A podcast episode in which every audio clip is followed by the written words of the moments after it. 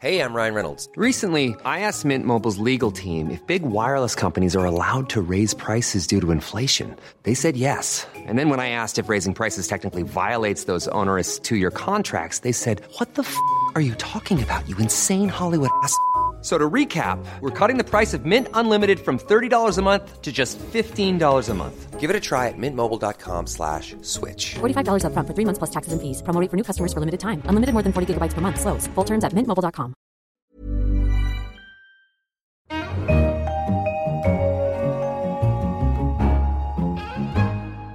In London, this is The Economist with the pick of our week. I'm Anne McElvoy, Senior Editor. And in this episode... shrinking cities, insuring the insurers and growing money on trees.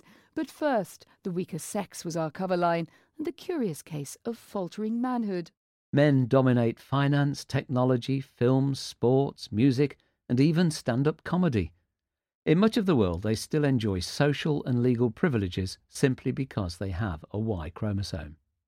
So it might seem odd to worry about the plight of men.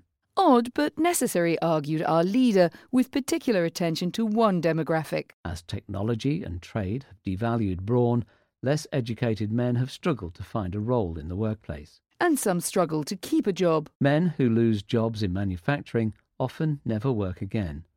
And men without work find it hard to attract a permanent mate. The result, for low-skilled men, is a poisonous combination of no job, no family, and no prospects. As such, working-class families are beginning to unravel, and the effects are perpetual. Boys who grow up without fathers are more likely to have trouble forming lasting relationships, creating a cycle of male dysfunction. So what can be done with mere men? Scrapping foolish policies would be a start. America reduces the supply of marriageable men by locking up millions of young males for non-violent offences, and then making it hard for them to find work when they get out. The real change, though, can and should come far earlier in a man's life. Schools need to become more boy-friendly. They should recognise that boys like to rush around more than girls do.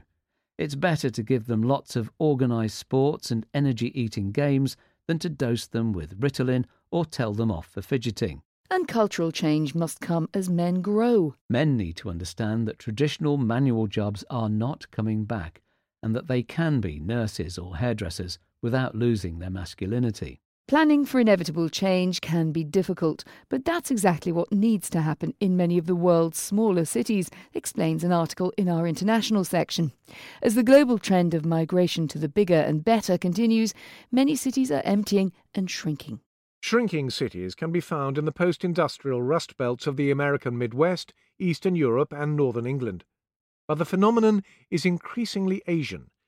In Japan, twenty cities with more than three hundred thousand inhabitants each declined in population between two thousand five and twenty ten. Is anywhere untouched by the diminishing city? The only part of the world where shrinking cities are almost unknown is sub-Saharan Africa. But that too will change. Right, so what can these cities do once they've realised that they're shrinking?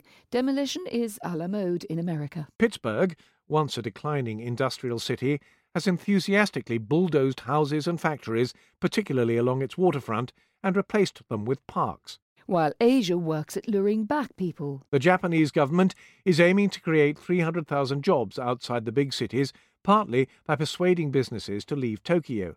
Whatever the tactic, the article implores cities not to think of planning for shrinkage as an admission of failure, rather as a natural step in urban evolution. Cities rise and fall, sometimes several times, changing shape as they go.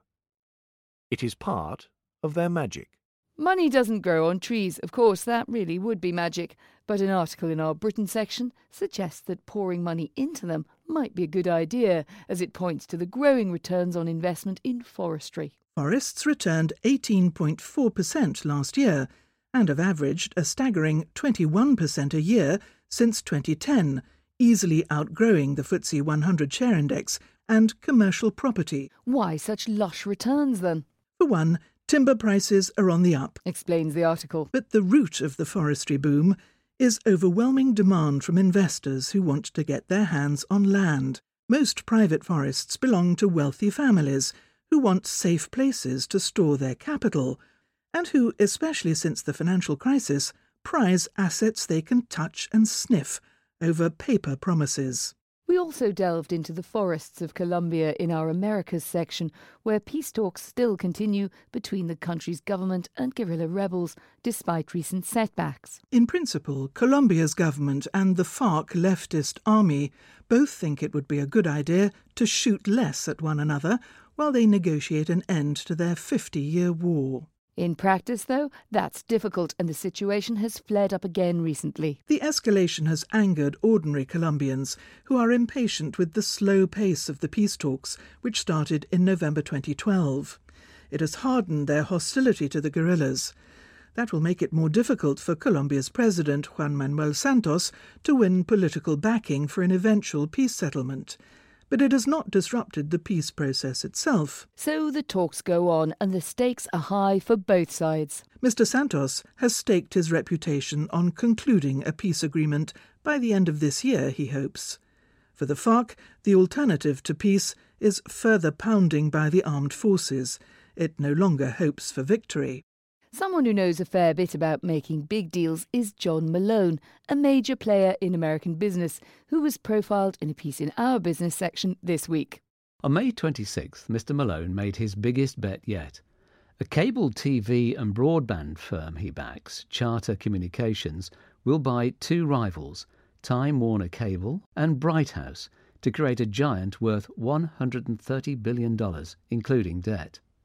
The takeover is the sixth largest in American history. It will make Mister Malone the world's preeminent media baron. Yet something in the deal doesn't quite add up. One of the cleverest men in American business has made a giant, expensive bet on an industry whose future is opaque because of murky regulation and fast-changing technology. So what does Mister Malone see? The most obvious explanation is that Mister Malone thinks the world has not changed much since the nineteen nineties, and that the cable industry remains a collection of local monopolies from which ever more juicy profits can be squeezed. But the obvious isn't always the answer in business. Perhaps he recognises that the comfy rules that have governed the cable industry are withering. Customers no longer want to pay cable operators for bundles of T V channels they mostly do not watch, and are shifting to watching video via the internet. A glance into the future, then. Telecoms firms are elbowing into the T V industry. America may eventually end up with a few big competing giants that offer consumers a range of broadband, video and telephony services through a combination of fixed wire and mobile technology. Mister Malone's deals ensure that he will remain a powerful figure in the internet business. Hedging one's bets is a theme that runs through the insurance industry and reruns through the reinsurance industry. Though the market for risk is changing, and the industry must too, as an article in our finance section explored. Insurance only works if reinsurance works, those in the business say. An insurer that would face crippling losses if, say, a hurricane struck an island where it had covered lots of property against extreme weather, would typically insure itself against such an event with a reinsurer. Hmm, insuring the insurer. Well, makes sense, I suppose. But the four hundred twenty-five billion dollars industry is under threat, as insurers increasingly offload risk directly to capital markets instead. It seems hedge funds and pension funds are muscling in on the reinsurer's turf. The most well-known way to invest is via catastrophe bonds issued by insurance firms, which pay regular interest unless a specified disaster occurs. Last year, a record eight billion dollars of cat bonds were issued. A cause for concern there to reinsurers, perhaps, but they aren't the only ones tinkling the alarm bells. Some see the repackaging of risk in nifty new financial instruments as worryingly similar to the financial engineering that helped precipitate the credit crunch. I wonder if there's a cat bond for one of those. Our books and arts section reviewed a novel about form this week and the pressures on the female sex to conform with social prejudice. Dietland is a curious concoction. Part exploration of the way society treats the female body, part thriller. The anguish of approval is explored vicariously through the main character, Plum. Joining a weight loss programme, Plum longs to erase her own edges, to shrink into acceptability. I wanted to become smaller so I wouldn't be seen. If I was smaller, they wouldn't stare. They wouldn't be mean, she says. In parallel, the novel tells the story of a guerrilla feminist group that takes aim at society's patriarchs. A dozen men accused of rape, including footballers and pornographers, are kidnapped and dropped to their deaths from a skydiving plane. Tough on crime, tough on the causes of crime. In response to threats, a newspaper replaces its topless page three girls with naked, full-frontal photos of men. A chain of newsagents replaces lads' mags with soft-core gay porn. Picture the scene. So what did our reviewer think of the book? As a social commentary, Dietland is no shrill tirade. Miz Walker captures the misery of failing to fit in, to fit into the right clothes, to fit in with the right people and their expectation. Merely seeing the world through the eyes of others can help in all sorts of situations. Yet, as the book hints, not everyone is an expert in this vital trait. There could be hope yet, though. As explained in our science section this week, just being around other languages opens our minds. Human beings are not born with the knowledge that others possess minds with different contents. Children develop such a theory of mind gradually, and even adults have it only imperfectly. How to improve it, then? A recent study found that bilingual children, and also those simply exposed to another language on a regular basis, have an edge at the business of getting inside others' minds. This isn't the first time that languages have been lauded, however. This study joins a heap of others suggesting that there are cognitive advantages to being bilingual.